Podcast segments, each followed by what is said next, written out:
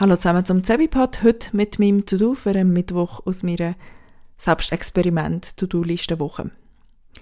Für den Mittwoch habe ich mir etwas vorgenommen, wo schnell geht, wo nicht aufwendig ist, wo ich im Hocken machen kann.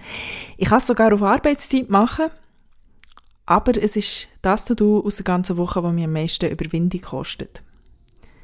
Ich habe am Mittwoch eventuell gar nicht dafür sogar ins Büro vielleicht auch nicht und remote, aber ich habe auf jeden Fall am Mittwoch ein Meeting mit dem einen von meinen Chefs.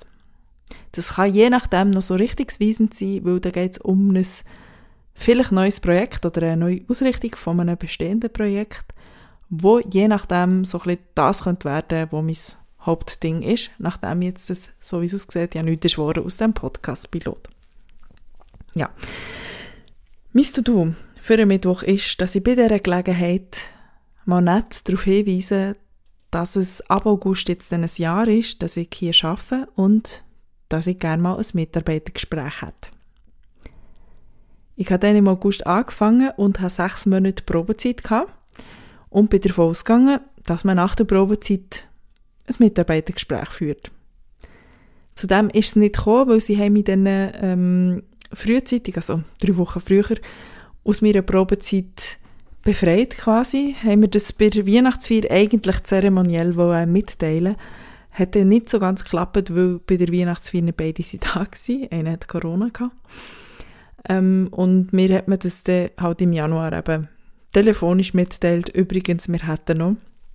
Ich habe dann gesagt, ja, merci, mm, schön.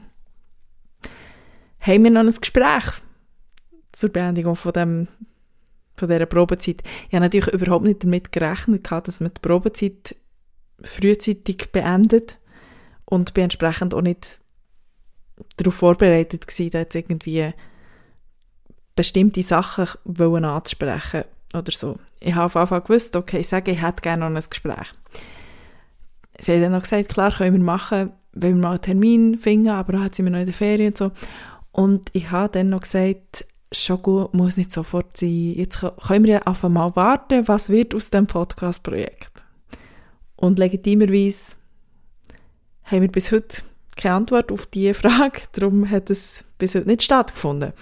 Aber eben, ich finde, ähm, ein Jahr lang da sein, ist eigentlich auch Anlass genutzt, wenn man mal ein Mitarbeitergespräch hat nachdem jetzt eigentlich das schwer danach aussieht, dass aus dem Projekt, wo ich darauf warte, dass irgendein offizieller Abschluss findet oder eine offizielle Entscheidung, ja, das jetzt aussieht, als käme da einfach nichts mehr und das der Abschluss ist. Ja, ich hoffe, ich ziehe es durch und mache es tatsächlich.